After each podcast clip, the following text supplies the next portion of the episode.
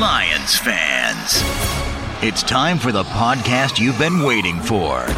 The show where Kool Aid runs blue, faces turn red, and rose colored glasses never go out of style. This is the Detroit Lions Podcast. Welcome to the Daily DLP.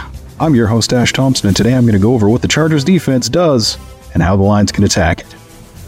The Chargers defense, and stop me if you've heard this part a whole bunch of times this season, is a two high safety defense with a nickel base utilizing the methodology of Vic Fangio and many others before him of preventing big plays in the passing game above all else. What sets this defense apart from so many of the others that I've talked about this year is that they actually do have the personnel theoretically to run this defense, but oddly, they're still having a rough go. Turns out, you need great players to run this defense, and the Chargers do have a pile of those. Joey Bosa, Derwin James, Khalil Mack, Eric Kendricks, these are all names you probably know if you're interested enough in watching football to be hearing my voice right now. If not, that's over a third of their defense that have a Pro Bowl, at least one, over the course of their career. One of them's even been the NFL's Defensive Player of the Year. Schematically, this defense is the brainchild of head coach Brandon Staley. And Staley, of course, was the defensive coordinator for the Rams team that got our beloved Matthew Stafford his trophy after he dumped us. The Chargers being pumped up as having a resurgent defense right now, but uh, the team's two game win streak leading up to this week includes games against the Tyson Bagent Bears and the Zach Wilson Jets. The difference, in my opinion, between the Chargers' defense for their first six games of the season and the Chargers' defense for the last two was primarily the level of competition that they were facing.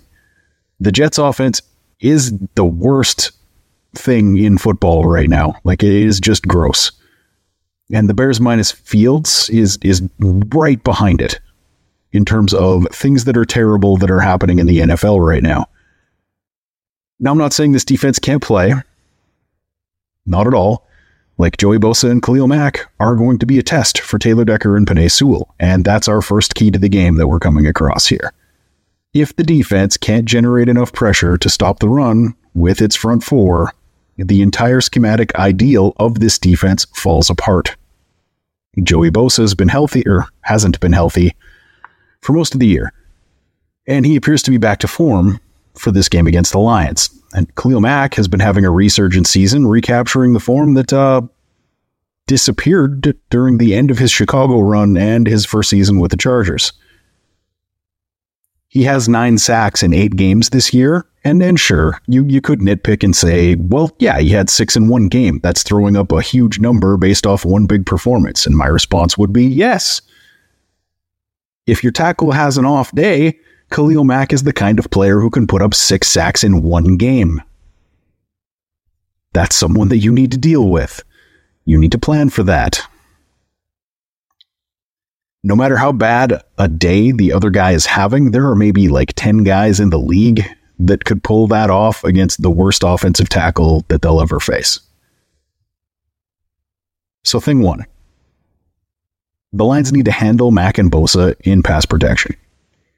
None of the stuff we saw against Maxx Crosby, leaving him unblocked, or having one of the tight ends handle either of these guys, because they will just destroy that tight end and move on to destroy Jared Goff. The Lions need to go strength on strength here and let their offensive tackles show why they get paid the big bucks, or in the case of Penei Sewell, are about to get paid the big bucks. We need to see that the high picks the Lions have spent along the offensive line over the years have paid off if the Lions offense is going to do well against the Chargers this week. And that's not just in the passing game. Staley will devote as few resources as he can to stopping the run, as few as he can get away with.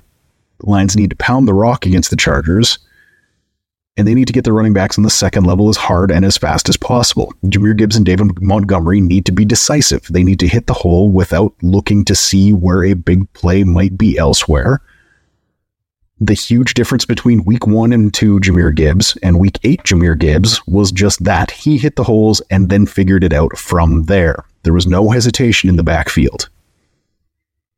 To begin the year, there was just a little bit of trepidation in his first couple steps with the ball. That needs to stay gone. David Montgomery does not have this problem, so from his end, that shouldn't be an issue at all. Hit the hole, then find the open field. The Chargers are going to try and stop the run on the way to your quarterback, and you need to make them work harder than that to open things up in the passing game. An ideal scenario for the Lions is that they run the ball 45 times in this game for four yards a carry.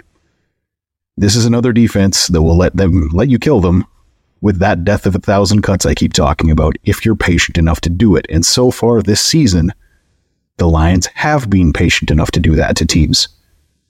Every time I've said that about a defense, the Lions have pounded the rock and made their opponent look much worse than they had looked up to that point in the year. But beyond blocking well and running the ball, what can the Lions do, particularly in the passing game? Well, like as weird as it sounds, the Lions need to go after Derwin James. If they can get in his head, get a few plays on him, he'll start making mistakes. He'll start committing personal fouls and otherwise single handedly wrecking the Chargers defense from the inside. His hamstring injury from earlier in the season looks to be healed up, so that's a little easier said than done. But James has Chargers fans more than a little upset with him this year with his seemingly constant personal foul penalties he's a throwback player, not that far back, just like 10 years or so, and he kind of straddles the line between acceptable and unacceptable on field behavior. He's an old school, strong safety, playing in a defense that doesn't really love that archetype of player. It's kind of the same situation as Jeremy Chinn down in uh, Carolina right now. Just square peg round hole, making the best of it.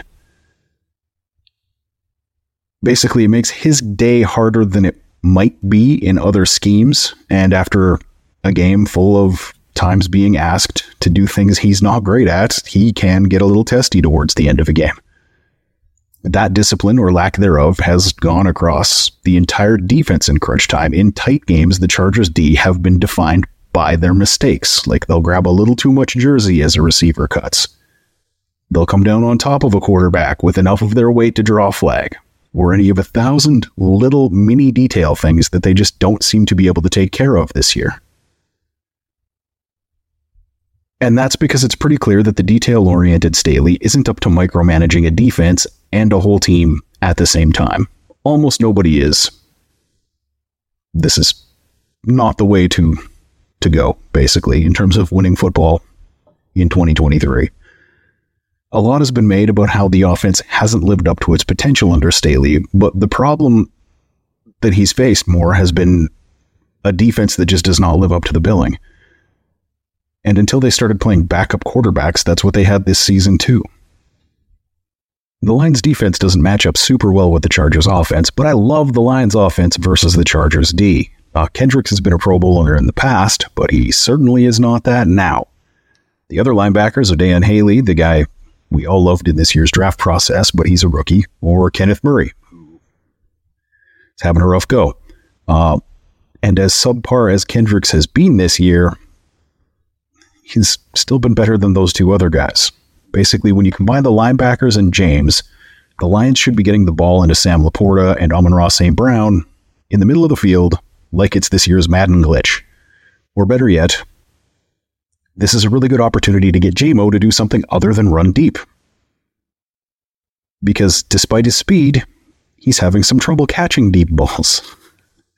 Ah, uh, so maybe let's do some like 10 to 15 yard crossers between the linebackers and the safeties level. Watch him by, run past everybody once the ball is in his hand. Like there are other ways to use speed than deep shots and bubble screens.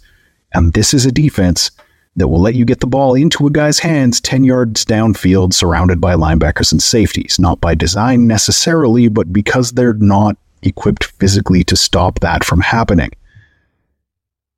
And that's why the tackles need to handle their business. If the Lions are keeping LaPorta into chip, it takes away from the significant advantage they have over the Chargers athletically on the second level. If the Lions can keep the linebackers worried about the run game, Staley will have the safety be- safeties back far enough that there's an opportunity to create a gap between the second and third levels of the defense. And if you get a guy with 4 2 speed into that gap, that play against the Raiders where he was a shoestring tackle away from housing it. That could happen a bunch of times against the Chargers this week based on the defense that they run. So the Lions offense is better than the Chargers defense. I, I don't think that's really even debatable on a 17 game basis. Well, we'll see what happens on Sunday. But the Lions offense is better than the sum of its parts, whereas the Chargers defense is much, much worse than the sum of its parts. Like it's possible that the Chargers have finally figured it out and righted the ship that's been lazily listing to the right toward an iceberg. That iceberg, of course, being getting their head coach fired. But I suspect the Lions will be the first of many poor second half performances from the defense that leads to the team going another direction in January in Los Angeles. I'm just hoping it's not so good from the Lions that the Chargers owner decides then and there that in January he's going to back up a truck full of cash in front of Ben Johnson's house to entice his next head coach away from Detroit. The Lions have had two weeks to figure this out. Uh, there's no reason for them to come in slow and struggle against the defense this week, like this defense this week. Anything can happen in the NFL, but the Lions should put up points. They should put up a significant number of points. It's just a matter of whether they put up more than the Chargers this week. And I, I guess you can say that every week. That's a super top tier analysis. The team that scores more points wins the game. Great analysis like that is one of the reasons you should consider liking this video and subscribing to the channel. If you're super into it, you could even join the Patreon or support the YouTube channel. Just five bucks a month gets you into the Slack where you can hang with me, Chris, Riz, Gray, and a few hundred of our closest friends. See you after the game. Let's bring it in here together. Let's go. Let's go, up, baby. Lions on three. One, two, three. You've had enough of that shit.